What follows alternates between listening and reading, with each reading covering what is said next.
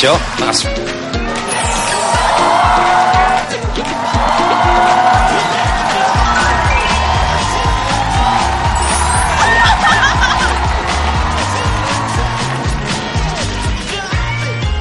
아이고, 많이 오셨네요. 어서 오십시오. 반갑습니다. 김재동입니다. 반갑습니다. 네.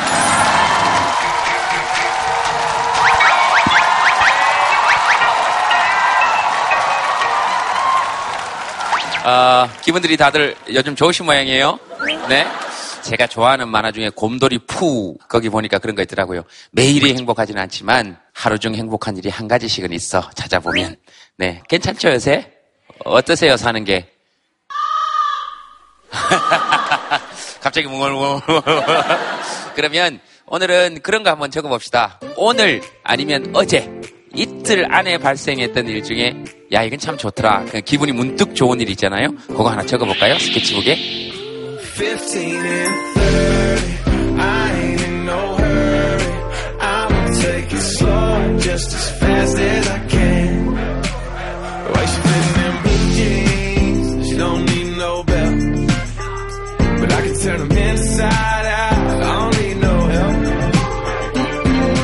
외손녀 얼굴만 봐도 늘 좋고 행복하죠? 네. 아, 쾌변.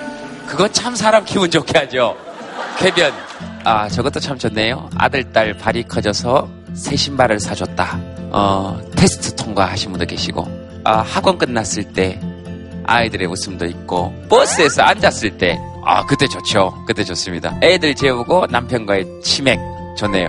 알겠습니다. 어, 유일하게 안 되신 분이 계시네. 혹시라도 못 적으셔서 좀 서운하실까봐 마이크 한번 드리겠습니다. 네, 저하고 지금 눈 마주치십니다. 카메라 바로 앞에 앉아 계신 안경 끼신 저하고 지금 눈 마주치신 분. 저, 저하고 지금 이게 제 눈이에요. 네. 네, 네, 손 들어보세요. 네, 네, 네, 네, 네, 본인이에요. 네. 옆에 유일하게 안 적으신 것 같아서, 못 적으신 것 같아서. Dead Walking 그 에피소드를 굉장히 좋아하는데, 이게 새로 나왔어요. 오랫동안 기다렸다가. 네. 근데 그걸 영어로 쓰면 못 알아볼까 그냥 안 썼다고 하더라고요. 마이크 잠깐 주시겠습니까? 네. New episode coming out. Uh, how do you feel about that? 이 제 영어는 외국인보다 우리나라 사람이 훨씬 더 잘 알아들어요.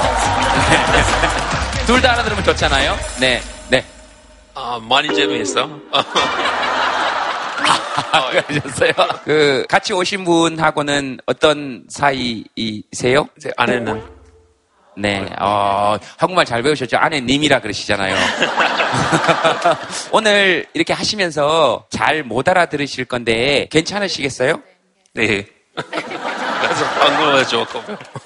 알아들어요, 조금? 우리도 어디 가서 다른 사람들이 모두 하는 것들 알아듣지 못하면 그 누가 차별하지 않아도 괜히 주눅 들고 기죽고 뭐 그럴 때 있잖아요. 그럼에도 불구하고 그 사람하고 똑같은 말을 하는 사람들의 자리에 함께 이렇게 와줘 계시는 모습 그 자체가 저희들한테는 굉장히 멋있고 또 좋아 보인다고 Yes, a lot of people is around here who don't speak same language as you, uh, but you are here for your wife and you want to understand uh, about your wife's life. So you are here. Maybe I can guess that, and I am happy too. Okay? 네, thank you for here. 네, 감사합니다. 아마 제 영어 잘 못 알아들으셨을 거예요. 저는 약간 영국식 악센트가 있어서. 네, 알겠습니다. 또 뭐 문득 행복하실 때 어, 어떨 때 있을까요? 그냥 내가 이런 얘기 한번 해보고 싶다 하시는 분 하시면 돼요. 네, 손 드시고. 네, 저기 마이크 드릴까요? 우선은 형이랑 같이 올 수 있어서 조금 행복했고요. 조금 행복하다는 어떤 의미일까요? 네, 나중에 혹시나 또 기회가 있을까라는 생각 좀 있잖아요. 가족들이랑 같이 시간 보내는 게 나중에 가면 갈수록 적어지니까. 음. 뭐 어쩔 수 없이 형이 저를 선택한 것도 있는데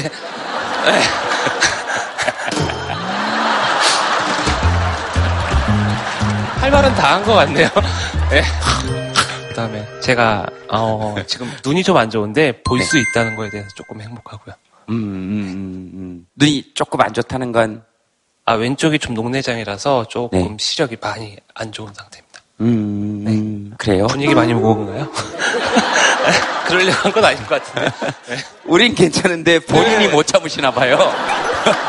잘 알겠습니다. 그냥 동생 얘기 들으시면서 생각나는 거. 호주에 지금 있다가 온 거거든요.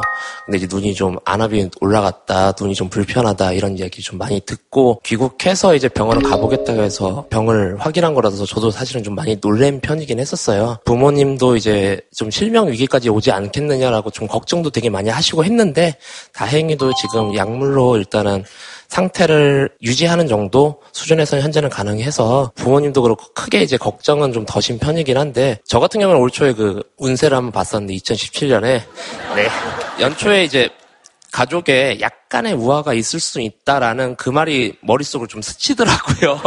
그래서 아 이걸로 이제 올해치 액땜은 다 했구나라고 해서 좀 저는 개인적으로 좀 안심하고 예 있, 는 상황입니다. 예. 순간순간 말씀하실 때 보니까 동생에 대한 걱정이 이렇게 묻어나네요. 예, 많이 사랑하고요. 예. 예 좋아합니다. 예. 그래서 동생이랑 왔고요. 네, 그렇습니다. 안 닮았죠? 네? 김재동 씨랑 안 닮았나요? 아, 저하고 닮았다고요? 네. 아닌가요? 아, 아 둘이 형제인데? 저하고 닮았다고요? 네. 어, 지금 방금 그 말씀이 아까보다 분위기를 훨씬 더 무겁게 했어요. 어, 알겠습니다. 저기 마이크 드릴까요? 네, 저기 손 드신 분. 네, 안녕하십니까. 반갑습니다. 집사람이 6개월 동안 여기 신청을 해가지고 오늘 처음 오게 됐어요. 감사합니다. 죄송해요. 전 매주 오거든요. 네. 제동 씨 등산 좋아하시죠? 예, 산 좋아합니다. 네. 등산하다 보면 팔분흥성쯤 올라갔을 때 목이 마르고 다리도 아프고 그러죠. 근데 그곳에 옹달샘이 있으면 기분이 어떨까요? 아, 제가 느낀 기분을 그대로 말씀드려도 네. 됩니까? 솔직하게? 네. 네. 이건 먹어도 되는 건가? 이런 생각을 합니다. 수질에 이상이 없는 물이라고 하면 네. 기분이 좋겠죠? 좋죠. 보통 그런 물들 옛날 어르신들이 저 산삼 썩은 물 내려온다 그랬거든요. 네. 그 옆에 누군가 오이를 한 바구니를 갖다 놨다고 하면 솔직히 말씀드려도 됩니까? 네. 이거 먹어도 되는 건가? 허락을 받고 먹어야 될 거 아니에요. 제가 너무 의심 많은 사람인 것처럼 비춰질 네. 수 있는데 누가 주면 감사합니다 하고 먹겠지만 그런 네. 생각이 듭니다. 다 그렇게들 생각하실 거예요. 제가 올해로 5년째 청주 상당산성 등산로에 오이를 갖다 놓고 있습니다. 아... 처음에는 저를 알리고자 해서 시작을 했어요. 근데 이제 1년, 1년 하다 보니까 등산하는 분들이랑 정도 나누고 제 나름대로 운동도 되고 나누며 사는 삶이 저에게는 정말로 뿌듯한 마음을 안겨주고 있었던 것 같아요. 작은 것이긴 하지만 그것을 필요로 하는 분들에게는 요긴한 청량제가 되었으리라고 생각을 합니다.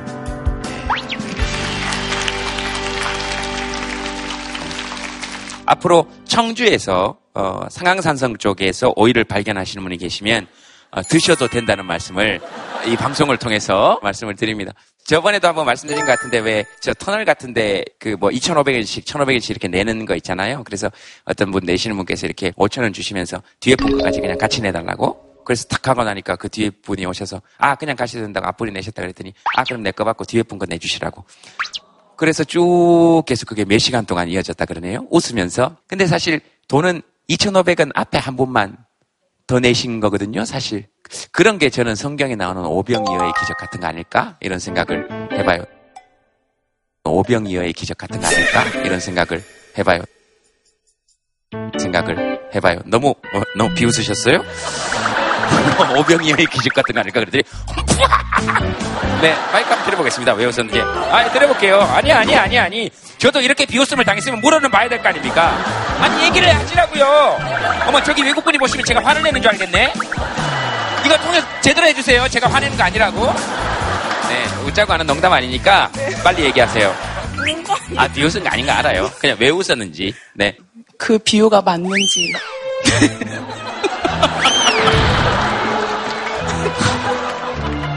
아, 그 비유가 맞는지. 어, 어, 안, 안 맞을, 안 맞을 수도 있죠. 왜 안 맞다고 생각하셨는지 그냥 얘기할 수 있는 거잖아요. 그죠? 네.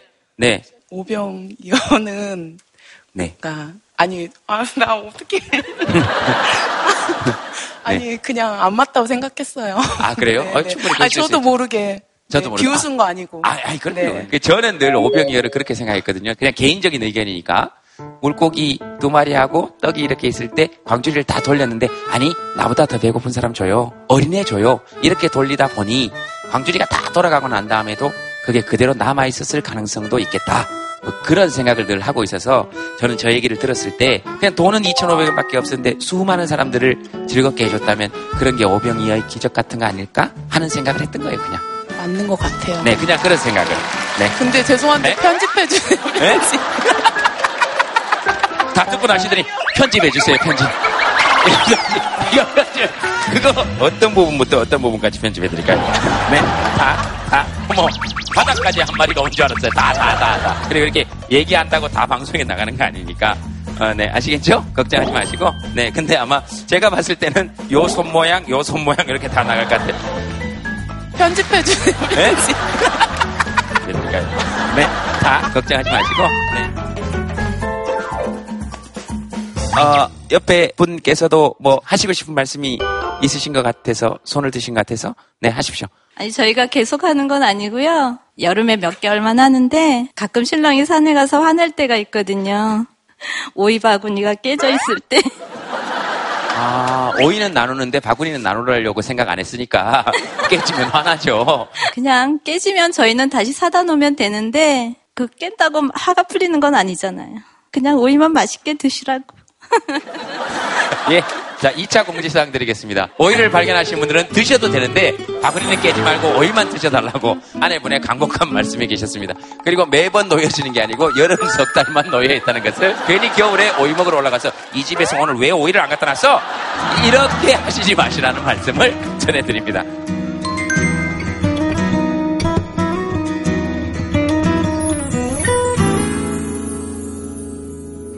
또 뭐 하시고 싶은 얘기 들으면서 그냥 드는 생각 이런 거 아무렇게나 말씀하셔도 됩니다. 네. 자, 저기 한번 들어보겠습니다. 지금 이야기 하시려고 그러고 옆에 분은 적극적으로 말리셔서 아마 옆에 분은 따님이신 것 같은데. 아, 사실 우리 딸이 임용고시를 봤는데 1차는 붙었는데 2차 떨어졌어요. 네. 그래서 정말 우울했었어요. 제가 1차 붙고 나서 동네에다 막 얘기를 했어요. 네. 우리 딸이 붙었다고 1차에 막 자랑을 했는데 그 다음에 2차에 떨어졌잖아요. 네. 어, 뭐라고 말을 해야 될지를 모르겠는 거예요. 이제 막 사람 만나기가 싫은 거예요, 며칠 동안. 그래서 네. 말도 못하고 막 있었는데 제가 이 톡투유를 굉장히 좋아해요. 그래서 네. 자기가 엄마 내가 사실은 나 떨어진 얘기를 써서 보냈는데 톡투유 그거 방청권을 받았다는 거예요. 음. 그래서 얘가 떨어진 건 잊어먹고 있잖아. 내가 우리 딸이 자기 떨어진 얘기를 써서 보냈더니 방청권이 왔대. 그래가지고 아들 학교 가서 선생님에게도 자랑하고 동사무소가 동장님한테도 자랑. 그리고 나서 굉장히 며칠 동안 너무 기쁜 마음으로 왔어요. 근데 딸이 앉기 직전에 엄마 제발 아무 말도 하지 말라고 하는데 제가 여기서 한마디를 한마디를 안 하고 가면 우리 딸이 다음 해도 꼭 안 될 것 같은 생각이 들어서 우리 딸아 어, 엄마를 위해서 여기 신청을 해줬고 엄마가 와서 굉장히 즐거운데 오늘 같이 여기서 재미나게 방청하고 가서 다시 공부해서 내년에는 꼭 합격했으면 좋겠다 이 말을 꼭 해주고 싶어요. 따님은 계속 얼굴 가리시고 계셔도 되고요. 네네. 그 얼굴 좀 보여줘. 예쁘게 생겼어요. 예쁘게 안 생길 수가 있겠어요. 어머니 딸인데. 네, 세상 모든 딸이 뭐 예쁘게 안 생길 수가 있겠어요. 알겠습니다. 그, 떨어지신 얘기는 저희들은 하지 않았습니다. 아, 그 말씀만 이제 드리고요. 그리고 뭐 내년에 또 좋은 결과가 또 있으면 되고, 다른 결과가 있으면 또 톡투이 한번 오세요. 네, 오셔서 뭐 또 한번 얘기해 보죠. 뭐, 아, 알겠습니다. 10대 중에서 혹시 이야기하고 싶은 사람? 사람. 아, 지금 목소리는 10대 아니었는데. 알겠습니다. 네. 저 요즘에 제가 직접 이제 막 해먹는 걸 되게 좋아하는데 아, 음식 해먹는 네. 거? 네. 제 입맛에 맞게 할 수 있으니까. 그렇겠죠. 먹으면서 계속 뭔가 다른 걸칠 수 있으니까. 어, 이렇게 네. 싱겁지? 그리고, 네. 그래서 버섯이랑 고기랑 해서 볶음밥을 하는데 엄마가 이제 좀 있으면 퇴근을 한대요. 그래서 엄마 그럼 밥 해놓을까? 해서 어 해놔 해갖고 제가 항상 밥을 하면 엄마한테 물어봐요. 엄마 오늘은 10점 만점에 몇 점? 근데 그날 처음으로 엄마가 10점이라고 말을 해줬어요. 어... 그게 너무 기분이 좋았어요.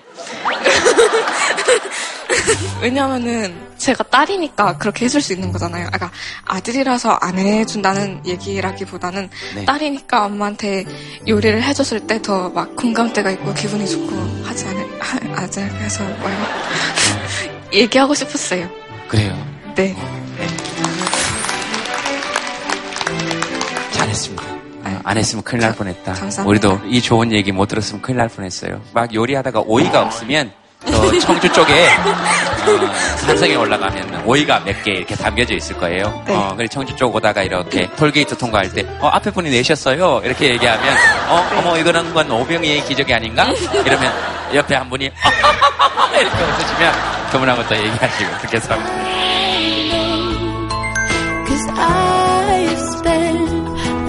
this morning thinking about the t-shirt you sleep in.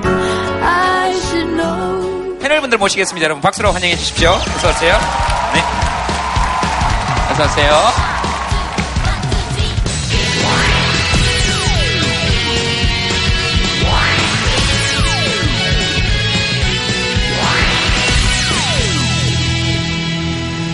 네, 안녕하세요. 동네 정신과 의사 송영석입니다. 네, 반갑습니다. 사약자 노명입니다.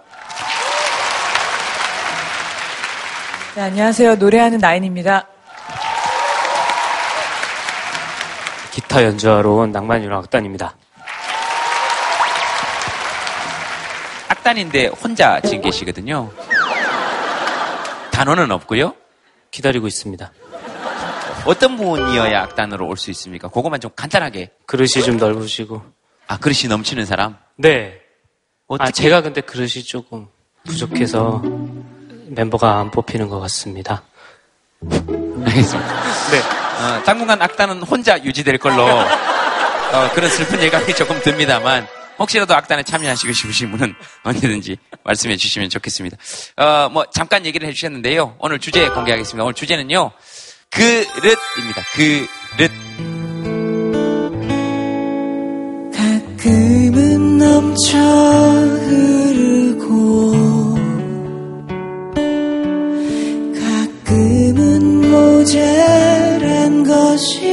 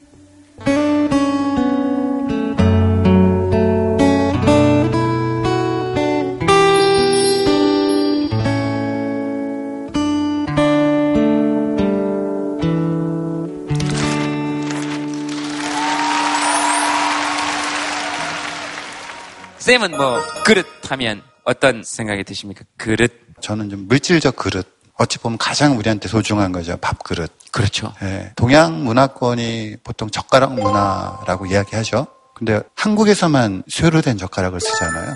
다른 나라는 나무 젓가락 그렇죠. 쓰죠. 우리, 우리만 쇠 네. 젓가락이에요. 그것처럼 밥그릇도 유독 한국에서만 특히 식당에서는 그 스테인리스 밥그릇 사용하고 있고 뭐 일본이나 중국 가서 아마 여러분들 그 스테인리스나 다른 그런 용기로 밥을 담는 그릇 만든 거 보신 적 없을 겁니다. 혹시 어떻게 이렇게 시작됐는지 아세요? 나라에서 쌀 적게 먹으라고 박정희 정권 때 시작한 거 아닙니까? 네. 네, 맞습니다. 저도 몰랐었어요. 근데 이렇게 찾아보다 보니까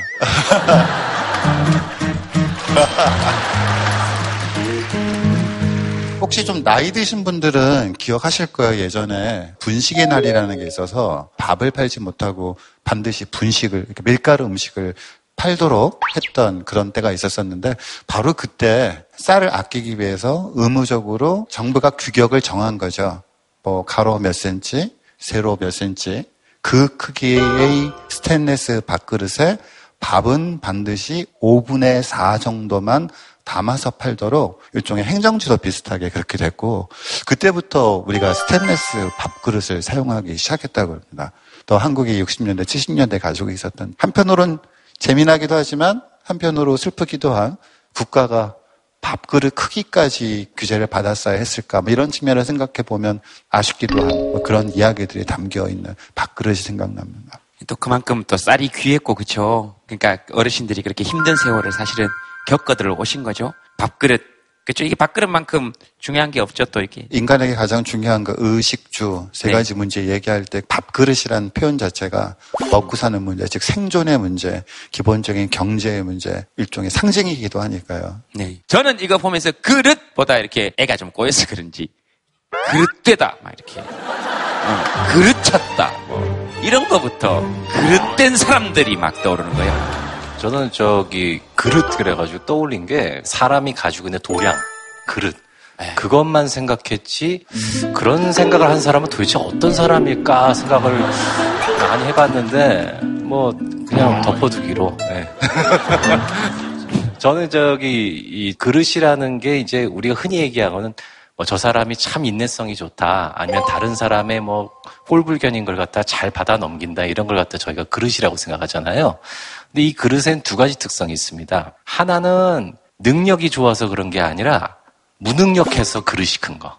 일 같은 거 굉장히 잘하는 분 보면은 다른 사람 마음 같은 게 이렇게 잘 읽는 사람이 아닌 경우가 많아요. 그냥 자기가 보는 것밖에 모르고 다른 건 전혀 못 보는 사람. 이런 사람들이 그릇이 큰 것처럼 보일 때가 있습니다. 미국의 트럼프 대통령 같은 사람을 보면은 그 사람이 대통령은 됐는데 뭔가가 이렇게 있어서 됐다기보단 뭔가가 좀 없어서 된 듯한 느낌이 드는 분이잖아요. 그런 걸 좀 생각하시면 되고요.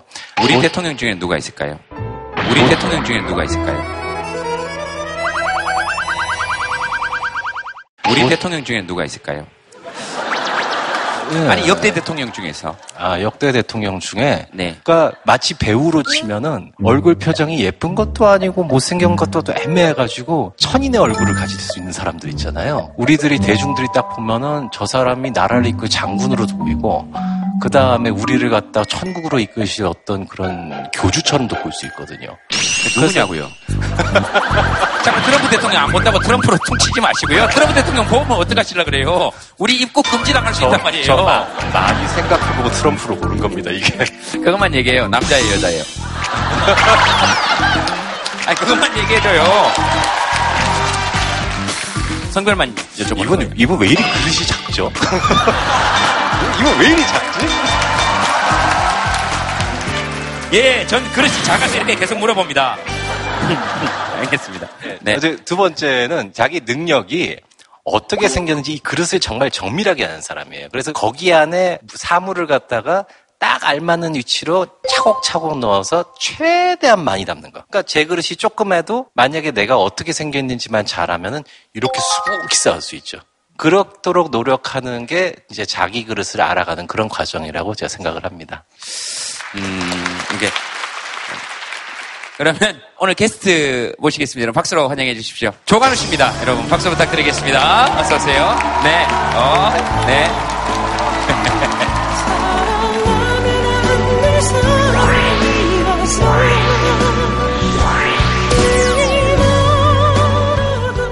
그냥 공연장 같죠. 방송 안 갔고. 네, 제가 무대로는 입장해봤지만 무대 뒤에서 입장해보긴 처음입니다. 그러니까 농구 선수들만 이렇게 나오면서 터치하는 줄 알았더니 바로바로 터치. 이게 좀 색다른 감정이었고 좀 앞으로 기억에 남을 것 같아요. 노래 부르시면서 이렇게 뒤에서 쫙 나오셔도 멋있을 아, 것 같다. 근데 무대 아래서 박수, 아 저기 악수를 할 때는요. 네. 땡기시는 분들이 있어요. 그럼 일단 중심을 뒤로 적하게 되니까. 네. 하기야 그 노래 부르실 때 그러면 약간 짜세는 좀 덜 나오겠네요. 그러니까 하늘인 곳텐 틈 사이로 이렇게 하면 예 맞습니다. 그, 그, 그 죠. 이렇게 약간 약간 분위기를 잡아야 되는데 네, 그렇죠. 자세가 이렇게 안 나오니까. 네. 근데 오늘 주제가 그릇이어서요. 이게 소리를 담는 그릇이라면서요. 아, 저는 원래 우리 아버지께서 늘 말씀하셨어요. 사람이 노력을 해서 통해서 소리를 내야지 너는 어떻게 고자성업 내냐고. 네? 내시 소리. 원래 국악 용어에 고자성음이라는 게 있대요. 그래서 이게 뭐 방송 용어가 아니다 기다 얘기할 건 아니고 국악 용어니까요. 네. 네. 그래서 늘 야단 맞았어요. 너는 공력이 없는 목이다. 그래서 너는 노래를 포기를 해라. 아, 진짜요? 예, 그 얘기를 많이 듣고 근데 이제 소리도 각자 위치가 있어요. 그릇에. 조그만 잔소리라도 뭐 이 소리라도 내가 한번 가수를 해보자. 음. 라고 해서 제 나름대로의 소리를 좀 만들었죠. 어. 그릇이 이렇게 안 좋다고 이렇게 처음에 말씀을 들으신 거잖아요. 그러니까. 네. 예. 그러다가 아니 내 그릇에 담는 여러 좋은 거 이거 활용하면 되는 거니까. 네, 그렇죠. 그래서 지금 이렇게 좋은 노래를 저희들이 들을 수 있는 거잖아요. 그대 없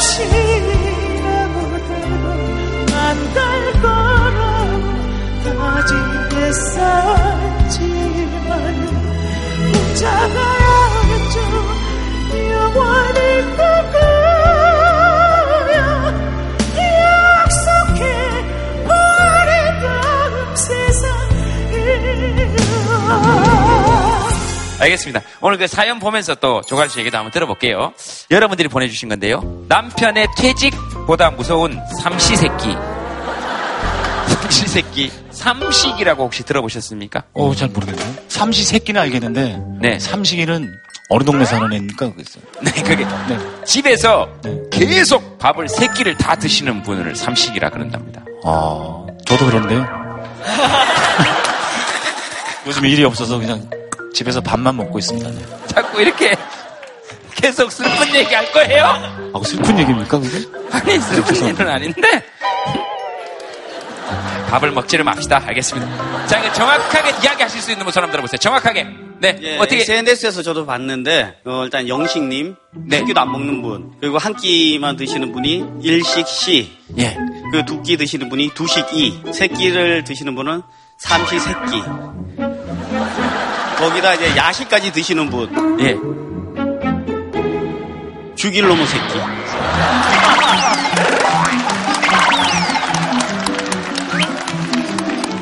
방금 아버님께서 말씀해 주신 것은 뚝투이의 공식 견해와 관계가 없다는 것을 미리 말씀드리고 다음은 네 총각되는 대접 결혼 후엔 간장 종지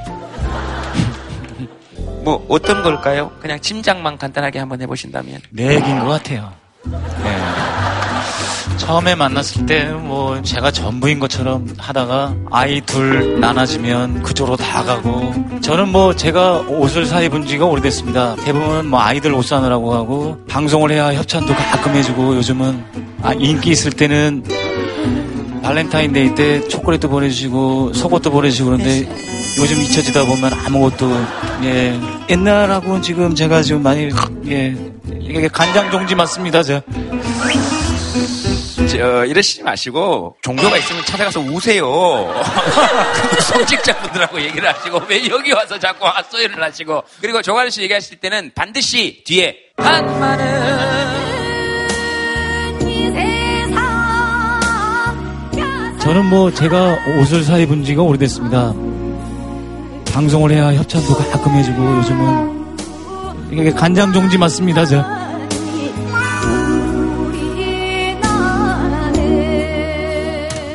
다음이 밥그릇만 챙기는 그릇된 정치. 이제 그만. 네. 아, 여기서 그릇된 이렇게 생각하신 분이 계신 모양이에요. 보세요. 저 혼자가 아니에요. 아니, 뭐 제가 작다고 그랬지 누가 뭐 나쁘다고 그랬습니까? 이렇게 알았습니다. 다음이 아버지의 큰 그릇 자꾸만 금이 가요. 아, 네. 제가 사연을 썼는데요. 아, 요즘 아빠가 많이 그 힘, 힘들어 하시는 거를 많이 봐서, 어, 이제 아빠가 너무 이른 나이에 어떻게 보면 구조조정 합병돼서 빨리 나오셔서 공인중개사 자격증을 따셔서 이제 그런 어, 부동산 일을 하고 계시는데 어, 사실 그 하나의 계약을 하기 위해서 정말 많이 아빠가 너무 많이 스트레스 받으실 때도 있고 너무 경기가 안 좋다 보니까 같이 일하시던 직원분들도 다 관두시고 혼자 그렇게 계시는데 자꾸 아빠의 모습이 저한테는 아직도 너무 큰 존재인데 자꾸만 자꾸 초라해지는 것 같아서 너무 죄송하기도 하고 아빠가 정말 많이 마음이 넓으신 분이시고 다 품어주실 수 있는 그런 그릇을 가진 분이신데 자꾸 집에 오셔서 뭔가 원래 안 그러셨는데 되게 호통을 치신다거나 갑자기 화내고 이런 게 너무 이해가 안 가고 왜 집에까지 와서 저렇게 우리한테 그런 걸 풀지? 이런 생각이 들었는데 아, 요즘에는 아빠는 삶에서 어떤 걸 보면 어떨 데에서 그런 즐거움이나 어떤 해소를 할 수 있을까 요즘에 그런 생각이 많이 들어요. 여쭤봤어요? 어, 아빠는 어떻게 해요? 이렇게 한번 여쭤보셨어요? 아 아니요. 그냥 아빠는 집에 오시면 TV 보시다가 주무시는 게 다거든요. 시간이 제일 편하신가 보다. 네, 그래서 얼마나 아빠가 힘들었으면 그럴까? 이런 생각이 더 많이 들더라고요. 네. 네, 네.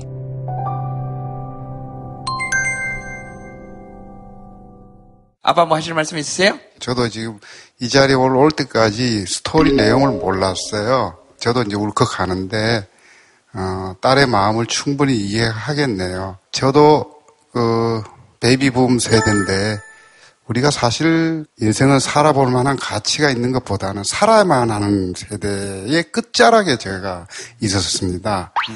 그 다음에 또 효를 아는 마지막 세대고 컴퓨터를 처음 시작하는 세대였어요. 네. 그런 어떤 왼쪽 어깨의 짐에 대해서 딸을, 딸이 사실은 저의 것을 못 봤던 게 맞는 것 같아요. 근데 이제 요새 이제 그걸 봤어요, 좀. 네. 자녀들은 아빠의 그늘을 보고 디테일을 보고 자란 먹고 자란다. 이 말에 대해서 상당히 지금 무거운 책임감을 갖고 있어요. 그런데 이번에 그런 모습을 본 거에 대해서 보여준 아빠로서 좀 미안하다. 사실 그렇지만은 나름의 길은 가고 있지 않냐 이런 생각은 좀 듭니다. 딸에게 미안하다는 말을 이 자리에 들어서 꼭 얘기해주고 싶습니다. 따님 뭐 하고 싶은 말씀 있으십니까? 두 분 직접 하시면 될 건데 엄마를 사이에 두고 마이크를 주고받으시면서 그냥 아빠 말 듣고 아빠한테 해주고 싶은 말 있으시면 제가 요즘에 이제 취업을 준비하면서 아빠가 지금까지 저희 가정을 지켜주신 게 얼마나 힘든지 점점 이제 알, 아가는 것 같아요. 아직 한참 멀었겠지만 그래서 아빠가 지금까지 해준 것만으로 너무 크고 너무 감사하니까 어, 감사하다는 말씀 드리고 싶어요. 네. 왜 직접 얘기 안 하세요? 감사해요. 둘이 직접 얘기하신 적이 잘 없어요? 뭐 그래도 되긴 하지만 그게 뭐 나쁘다 이런 게 아니고 아 그 아마 이렇게 잘하면서 그러신 것 같다. 그 옆에 마이크 한번 줘보시겠습니까? 그 옆에 뭐 하실 말씀이 있으시면 이쪽 가족의 문제에 대해서요? 아 저쪽 가족 문제가 있다고 생각하셨어요? 그 얘기 들으시면서 이렇게 떠오르신 얘기가 있는 것 같아서 한번 들어본 아. 거예요. 어, 죄송해요. 이제 저도 이제 아버지가 일을 하고 계시는데 저도 이제 지난주에 졸업을 했어요. 대학교를. 어른들 많은 곳에서 말하기 좀 웃기지만 이제 먹고 살기가 좀 착잡하더라고요. 그럼, 그럼.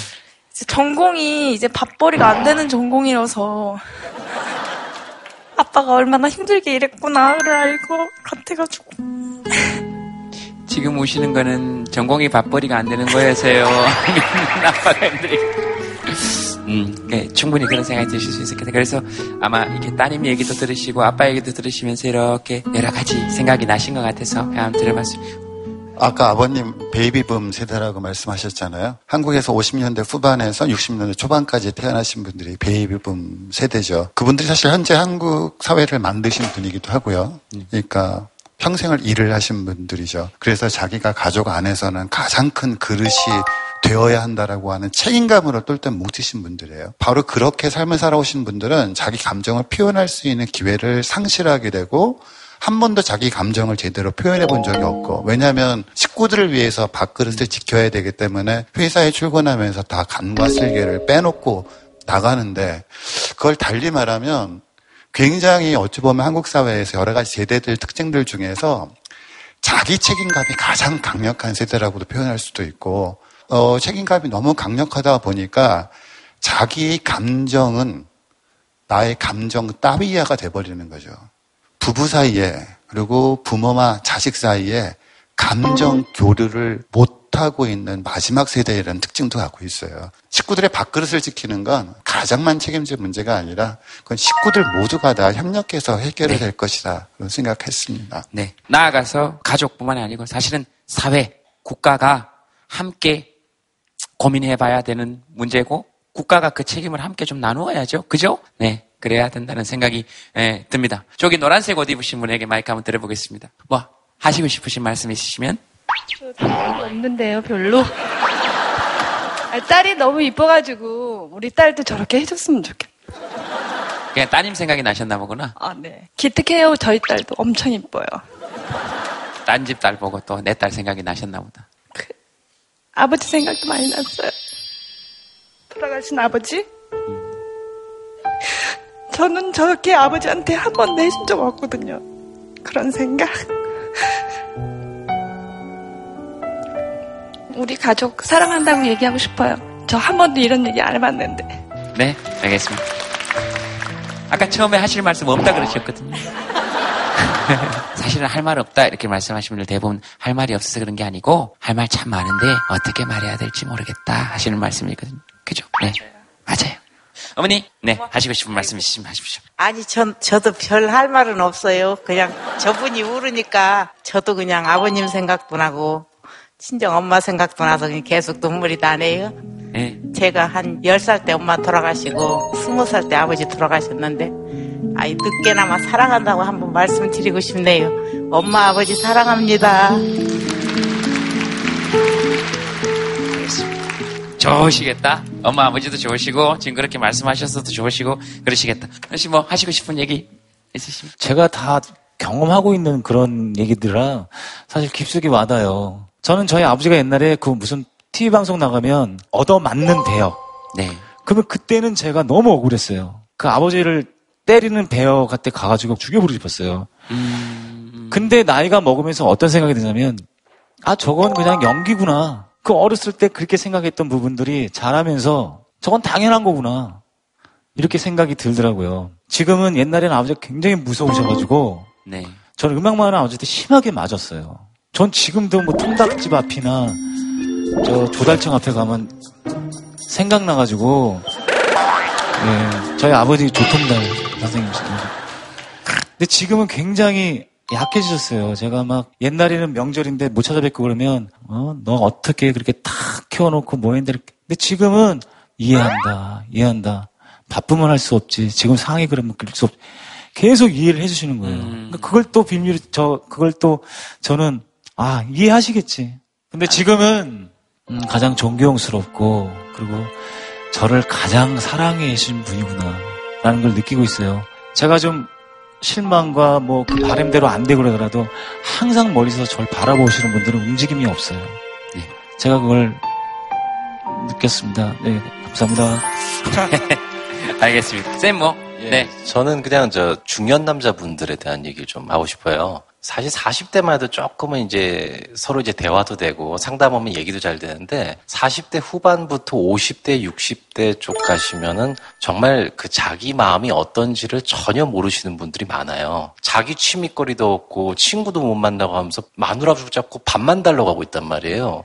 그러니까 그런 소리를 들을 수밖에 없다는데 공감을 하면서도 사실 같은 남자도 너무 답답하고 슬퍼요. 저렇게밖에 안 된다는 게. 그래서 남자분들 지금 나이가 좀 어느 있으신 분도 그렇고 젊은 사람들도 그렇고요. 자꾸 자기가 가지고 있는 좋은 감정, 안 좋은 감정을 좀 희석시켜서 또 좋게 표현을 해서 자기 가족들한테 자꾸 얘기를 해줘야 됩니다. 그래야 그 사랑스러운 가족들이 아빠가 도대체 무슨 생각을 하고 사는지 알고 그래서 아빠를 위해서 나중에 뭔가 해주기가 쉬워요. 제가 제일 싫어하는 게 아빠들이 속정 많다. 이거 정말 싫어하거든요. 아니, 그냥 겉으로 드러내면 되지. 왜 속으로 40년, 50년을 감춰놨다가 돌아가시고 나서 20년 뒤에 깨닫게 만드냐고요.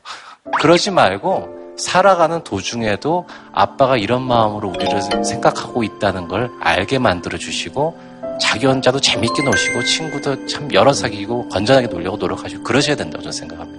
말씀 나온 김에 옆에 가져가고 오셨으면 한번 사랑한다고 한번 얘기 한번 해보세요. 괜찮으니까 한번 해보세요. 이렇게 저한테 말고 아, 뭐 하실 말씀이 지금 굉장히들 많으셔서 지금 손을 드시는 것 같은데 요 말씀 듣고 하겠습니다. 네. 저희 엄마 얘기를 좀 하고 싶은데 저희 엄마가 지금 7년째 이제 암으로 투병 중이세요. 근데 요즘은 조금 안 좋아지기 시작해서 다시 항암 치료를 하다가 이제 너무 힘드셔서 이제 그만둔 상태예요. 그런데도 불구하고 이제 사회생활도 계속 꾸준히 하시면서 네. 지내고 계시는데 이런 말씀을 드리고 싶어요. 엄마가 암을 이겨낼 수 있는 힘을 가진 그릇이라는 거를 꼭 말씀드리고 싶어요. 네.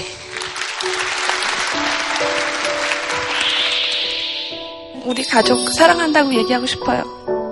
엄마, 아버지 사랑합니다. 감사해요. 잘 지내나요? 내가 없는 그곳에서 아파하지 말아요. 영원한 나의 사랑 그대. 사랑하네요. 그대가 내 곁에 없는데. 빗물 속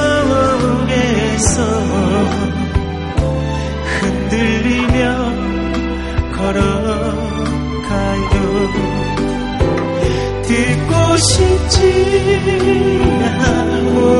다 아픈 거지만 내 사랑이 어찌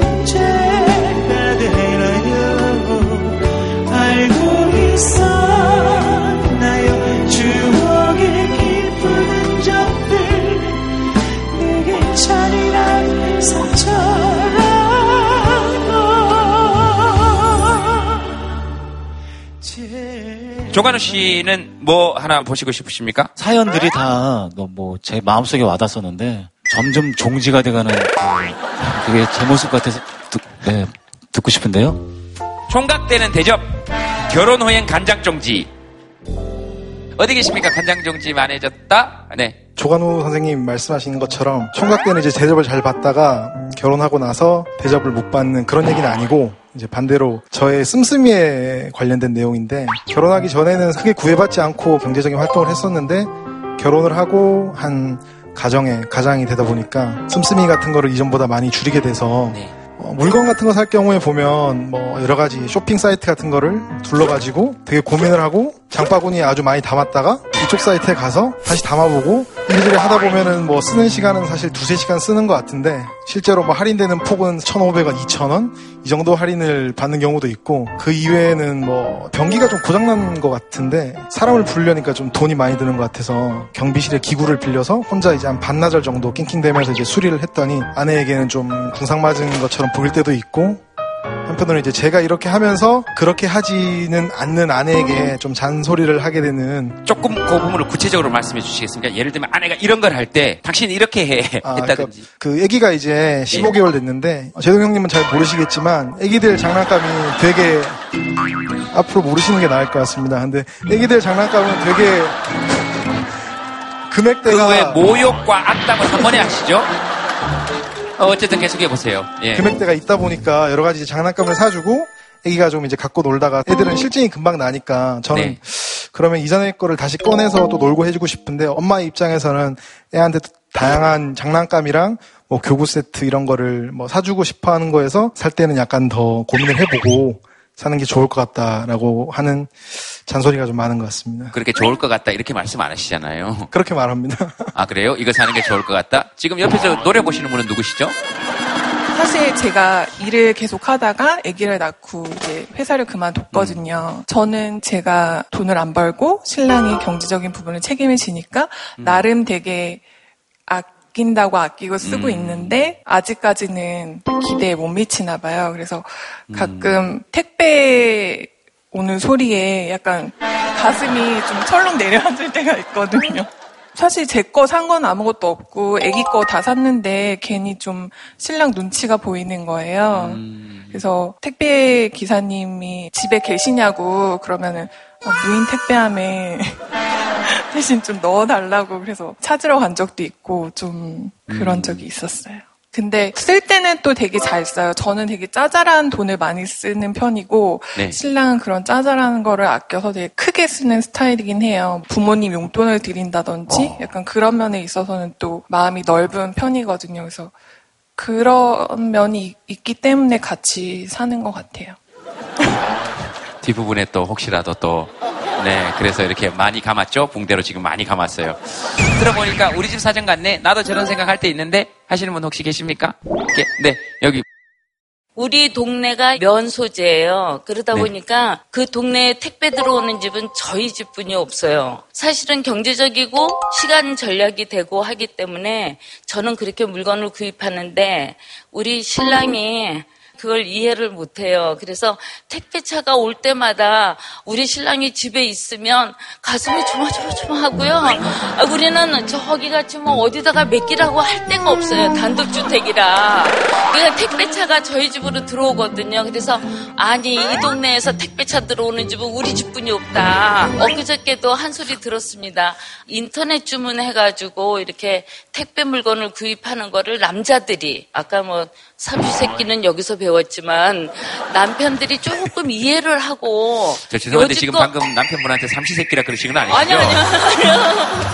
아, 네, 그건 아니시죠? 남편분들이 가수기가 아닌 걸 가지고 쪼쫀하게 쪼쫀하게 저쪽 저쪽으로 네, 얘기하는 건 아니고요. 네네, 네. 말을 네. 하게 되면 쪼쫀하게 보이거든요. 네. 그러니까 아 그래도 아이들 기르면서 전략하고 이만큼 살아왔으니까 이해해주고 배려해주는 남성이 더 큰 그릇이 되지 않을까 그런 생각을 좀 해봅니다. 네. 네. 어머님께서 아주 점잖게 지금 집에서 TV를 보고 계실 분에게 당신 그릇이 이 정도밖에 안 되는 거. 그렇게 말씀하신 건 아니시죠? 참 잘하세요. 잘하시는데 어, 아 집엔 들어가야죠. 집엔 들어가야 되는데 잘하시다가도 가끔은 가끔은 그런 얘기를 할 때는 어 너무 모르겠어요. 이만큼 컸던 그릇인 우리 신랑이 어머 왜 나이가 먹으면서 저렇게 쪼쫀해지지? 자 그릇이 작아지지? 이런 생각이 들 때가 있습니다. 그러면은 남편분께서 택배차 갔다고 하면 어떻게? 봐도 못 본 척, 알아도 모르는 척, 눈 감아주시면 큰 그릇이 되지 않을까 그렇습니다. 들으시면서 드시는 생각이 우리가 이 현대 부부에서 헤게모니를 장악하는 가장 쉬운 방법이 뭐냐 하면 돈을 아끼는 겁니다. 돈을 아끼는 쪽이 항상 헤게모니를 씌워요. 그래서 사실은 남자 여자들이 이렇게 되면 남자들이 돈을 좀 함부로 쓰는 편이고 여자들이 좀 이렇게 깨알같이 좀 아끼는 편이잖아요. 그래서 현대들 보면 다 여자분들이 집안에서 헤게모니를 쥐기가 쉽습니다. 근데 이럴 때 남편이 그걸 오히려 더 강조를 하기 시작하면은 부인을 컨트롤할 수 있는 아주 훌륭한 권력이 내손 안에 들어오는 거예요. 이 집안을 장악할 수 있는 훌륭한 헤게모니를 본인이 장악하신 거죠. 그런데 이 상황에서 나의 도덕적 근거까지 너가 좀 이해를 해달라고 부탁을 하시면 조금 과한 부탁입니다. 그냥 어, 나는 좀 간장 중심만 하다고 인정하시고 그냥 지금처럼 즐겁게 자기가 아끼고 싶은 대로 사시면 전 된다고 생각합니다. 음, 네. 네. 아끼고 싶은 대로 아끼고 사시고 쫓아났다 그런 얘기는 견뎌. 어, 너 하고 싶은 거 하니까. 어, 알겠습니다. 또 그렇게 생각할 수도 있네요. 쌤. 결혼하시고 나서 그릇이 작아진다라는 느낌은 돈이 절대적으로 없어서가 아니라 어느 정도 갖고 있는 돈에 비해서 사고 싶거나 사야 되는 물건들이 너무 많은 거죠. 그래서 발생하는 곤란한 상태를 저희가 그걸 현대적 빈곤이라고 얘기합니다. 그럼 왜 중산층이 왜 이런 현대적인 빈곤을 느낄 수밖에 없는가 놓고 보면 상품에 대한 의존도가 너무 높은 사회에 살고 있어요.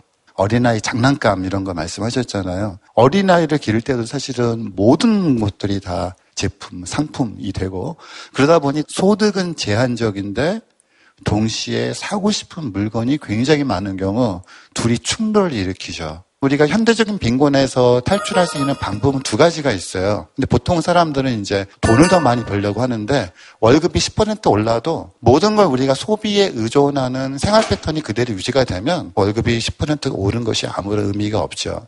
근데 상품에 대한 의존도를 낮춰버리면 현대적인 빈곤으로 발생하는 문제에서 벗어날 수 있는 가능성들이 생기거든요. 아까 직접 고치시고 하신다고 하셨잖아요. 이미 두 분이 해결책들을 이미 갖고 계신 것 같고 사랑이 담겨 있는 이런 작은 전쟁들은 해결될 실마리가 보이지 않을까 하는 생각해 봤습니다. 택배에서 현대적 빈곤까지 왔네요. 근데 뭐 예, 자꾸 이렇게 가난하다고 느껴지는 마음들, 이런 마음들이 우리한테 있는데, 사실 알고 보면 또, 알콩달콩 재밌게 살기도 하고, 뭐, 그런 거죠. 혹시 뭐 하시고 싶은 말씀 있으시면, 네. 결혼을 준비하고 있는 28살 직장인인데요. 네. 의사소통의 문제인 것 같아요. 뭐 SNS나 뭐 페이스북이나 이런 걸 보시면서 옆에 집에서는 이것도 했더라, 이것도 샀더라, 어. 이런 부분들을 비교를 하면서 작은 스크래치들이 생기지, 생기지 않았을까라는 부분들이 생각이 되거든요. 근데 저 같은 경우는 앞으로 제 밥을 해줄 친구가 아 그렇게 안 돼요. 네, 밥은 어, 서로 하는 네. 거예요. 네. 뭐 예를 들어서 식당에 가거나 하는 경우에 네. 저는 네. 처음 겪어봤는데 제가 계산을 하지 않고 이 친구가 계산을 하는 경우에도 자기 카드를 저에게 주면서 너가 가서 계산을 해라. 이런 식으로 좀 세워주는 게 있거든요. 음. 그래서 이 친구에게 뭐 어떤 것을 해줘도 아깝지가 않은 느낌이 많이 있는데 서로 세워줄 수 있는 부분들을 세워주면서 서로 마음들을 아껴주시면 그런 오해들이 발생하지 않을 수 있지 않을까라는 생각이 듭니다. 지금 결혼을 앞두고 있다 그랬죠? 지금 많은 분들께서 어 누구는 뭐 그런 생각 안 하면서 결혼한 줄 아니? 심지어 저기 어떤 분께서는 어 마음들을 아껴주시면 그런 오해들이 발생하지 않을 수 있지 않을까라는 생각이 무의식 중에 그냥 네네 무의식 중에 손가락이 올라온 거는 네, 예. 어떤 느낌이셨어요? 그냥 살아봐라. 네. 어, 어쨌든 또 결혼을 앞두고 계시니까 뭐 충분히 또 얘기하실 수 있고 뭐 하시고 싶은 말씀이 있으십니까? 어, 저는 아까 남녀 간의 의사소통이 문제라고 얘기를 하시면서 근데 나를 세워주고 새끼 밥 해주는 해줄 분이다라는 말씀을 하셨을 때 저는 오히려 그럼 여자는 누가 세워주고 여자한텐 누가 밥을 해주지?라는 생각이 들었어요. 물론 남녀 간의 다른 점은 있겠지만 무조건 남자를 세워줘야 하는 게 여자, 밥해줘야 되는 게 여자라는 생각 자체에서 조금 벗어나는 게 좋지 않을까. 뭐 그런 생각이 들었습니다. 네, 물론이죠. 네. 네, 맞습니다. 서로 기대기도 하고 서로 세워주고 그래야 되는 거죠. 아, 좋습니다. 아버님 혹시 뭐 하실 말씀이 있으십니까? 계속 묵묵히 듣고 계셔서 하실 말씀이 있으신지. 네. 그냥 서로 양보하면서 살다 보면은 뭐 그냥 화목해지고 행복해지리라고 생각합니다. 그럼 아버님은 다 양보하시고 제 주관대로 살아본 적이 없습니다. 그럼 누구의 주관대로 살아오신 겁니까?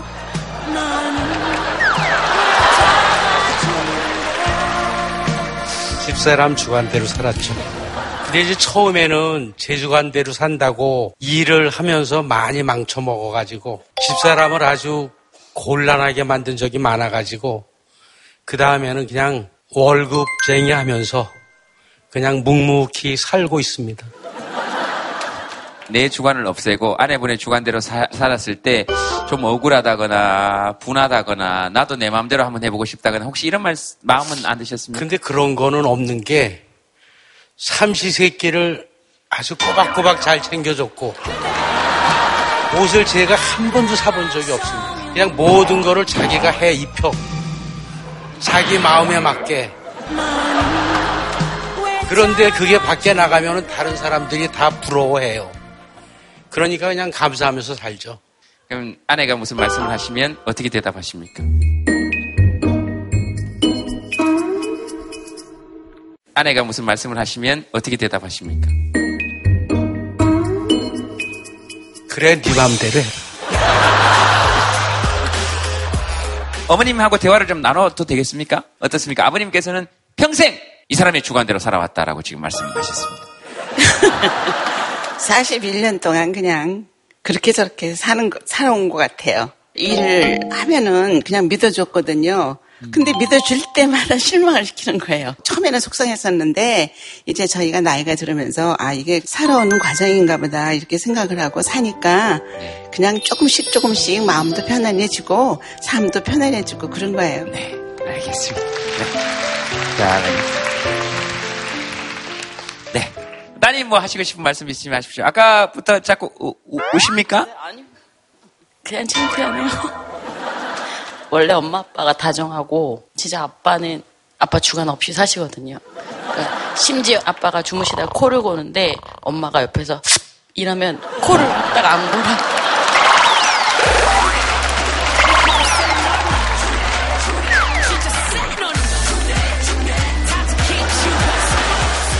그건 정말 무의식 깊은 곳의 공포거든요. 그건 그냥 의식이 아니잖아. 자다가 이렇게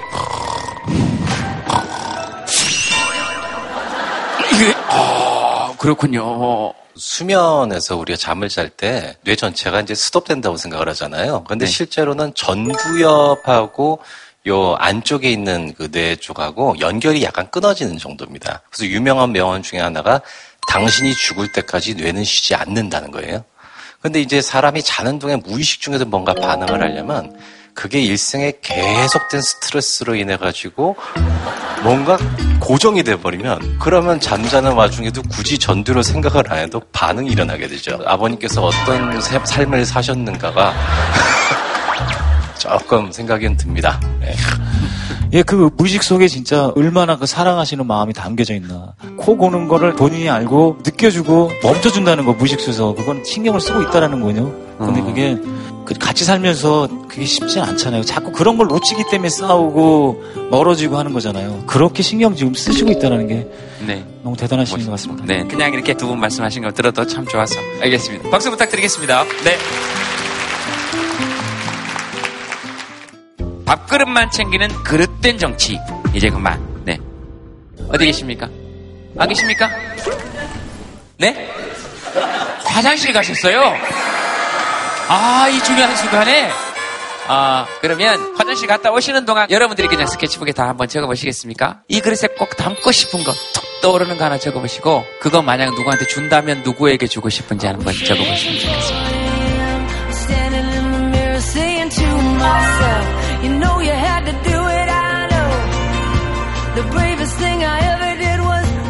사랑 담아서 가족한테 주고 싶고 오곡밥 담아가지고 아빠한테 주고 싶으세요? 그릇에 건강 담아서 엄마한테 주고 싶대요.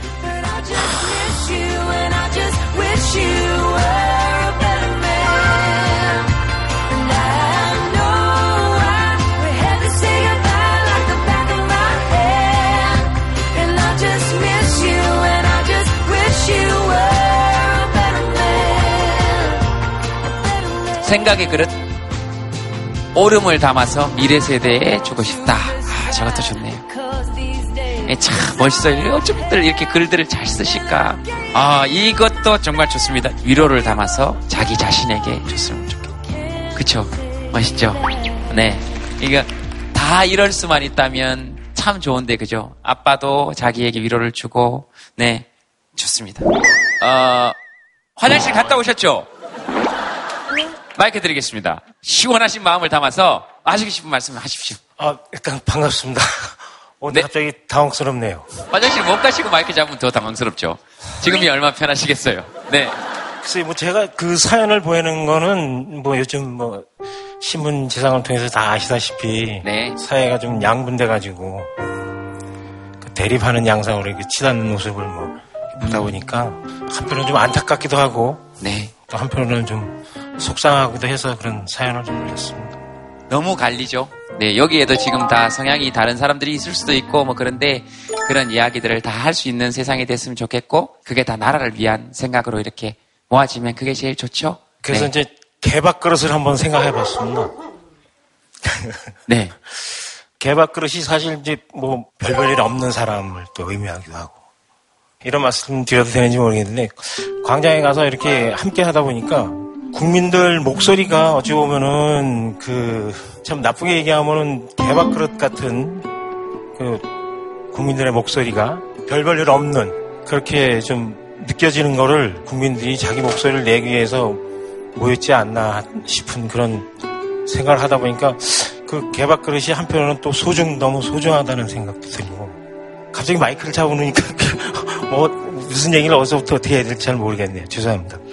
충분히 무슨 말씀인지 알겠습니다. 그 갑자기 말씀하시니까 오기 전에 문득 읽었는데 정호성 시인이 쓴 것 중에서 개밥그릇이라는 시 혹시 하세요? 그 제목이 그건지 모르겠는데 그냥 시인은 그렇게 봤대요. 개밥그릇 밑에까지 싹싹 핥는 개를 보면서 그런 생각했대요. 나는 언제 밥그릇을 저렇게 핥아본 적이 있나? 저렇게 고마워하면서 먹어본 적이 있나? 그리고 맨 밑바닥까지 저 맛을 다 본 적이 있나? 그래서 밑바닥 맛을 본 사람들만이 사실은 정말 훌륭한 사람들이고 그게 진짜 맛일지도 모른다? 우리 늘 밑바닥으로 이렇게 천대받고 그렇게 사는 사람들의 목소리 같지만 니들은 그렇게 생각할지 모르겠지만 이 목소리가 진짜 중요한 목소리 아니니? 네, 그런 말씀으로 저는 받아들였습니다.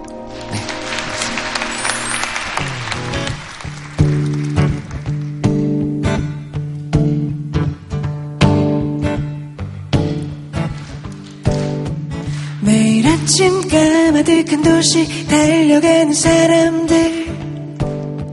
나만 홀로 남겨진 것 같아. No no no. 저 바퀴 돌듯 날 기다리고 있는 내 머리맡에 불행은 좀처럼 잘 떨어지질 않아.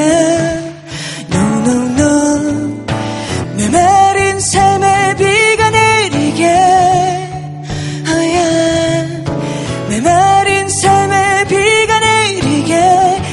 순간 살아있다고. 살아 숨 쉬고 있다고 느끼게 해줘.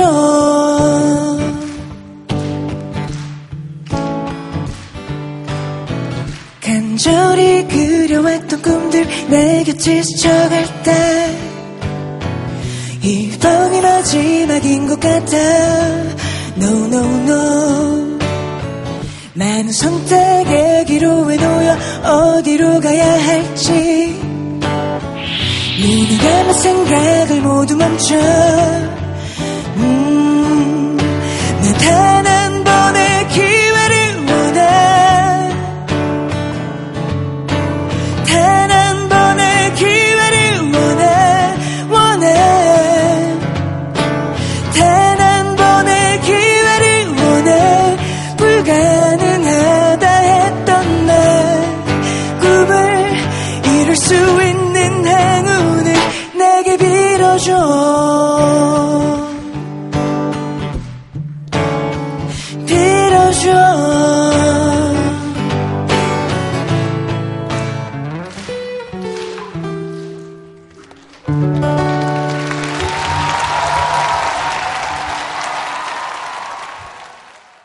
TBC.